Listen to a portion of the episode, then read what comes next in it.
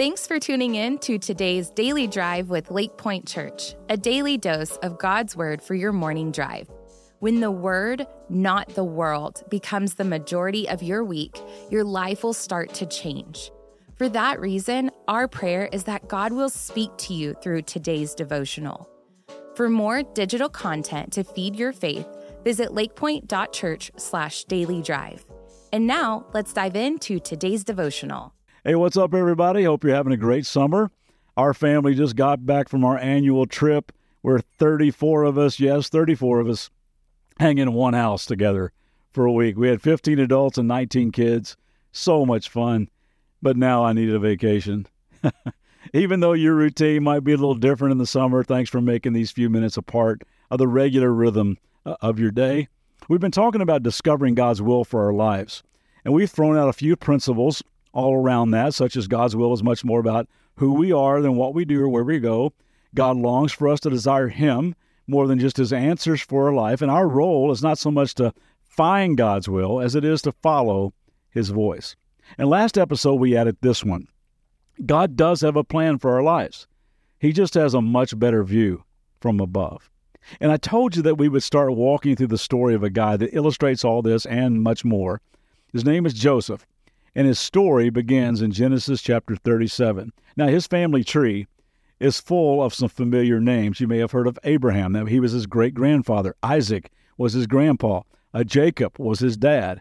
And this is how the story begins in Genesis 37. It reads like this Now Jacob loved Joseph more than any of his other children because Joseph had been born to him in his old age.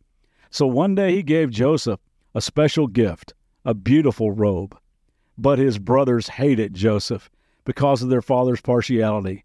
They couldn't say a kind word to him. Well, one night, Joseph had a dream and promptly reported the details to his brothers, causing them to hate him even more.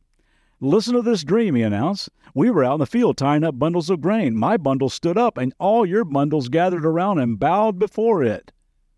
So you're going to be our king, are you? His brothers taunted and they hated him all the more for his dream and what he said.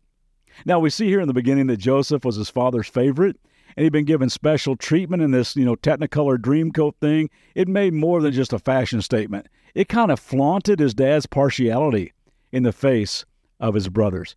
I heard a story about a guy, a traveling salesman, going door to door, knocked on the door of this house. Uh, the the door opens up, and a kid is standing there, uh, like like a ten year old kid, smoking a cigar.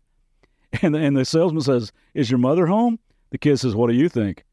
so sorry. Either mom wasn't home or he was the youngest because the youngest in the family gets away with everything, right? Anybody the baby the family, let's just all, all collectively boo these privileged divas right now. No, I'm, I'm just kidding. Now, the fact that he was his dad's favorite was not Joseph's fault. There's not real great parenting, but you can see why it says that his brothers just like couldn't stand him. And can any of you imagine just walking into the family room one day and saying, Heads up, everybody, excuse me, I got, I got an announcement I, I need to make. I got a word from God.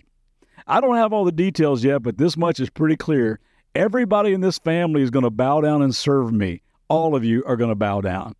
Not real great discernment on Joseph's part. Probably should have kept that one to himself.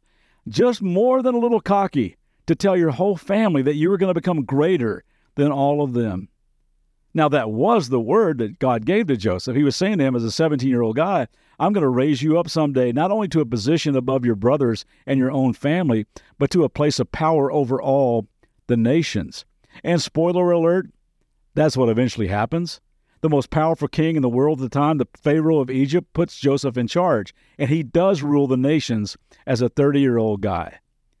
But you know as well as I do, sometimes this great adventure of discovering and understanding and living in God's will for your life can be quite the roller coaster ride. Sometimes when you hear the still small voice of God saying, This is where I'm leading you, follow me. In the next breath, God says, And please fasten your seatbelt.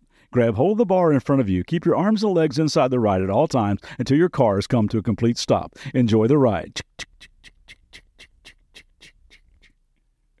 And that's what we discover in Joseph's life from age 17 to 30, the 13 years that fall in between these two events were absolute wild ride years. 13 years where it might have been possible for Joseph to lose sight of any hope that God really cared about him at all, much less that God had something good in mind for his life. You ever had one of those days?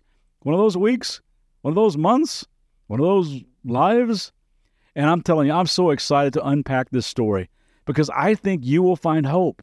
I think you'll find inspiration, patience, and courage as we walk through this story together. Again, you can read it on your own, starting in Genesis 37, and we'll pick up right here next time. We'll see you then. Have a great day today. Thanks for tuning in today.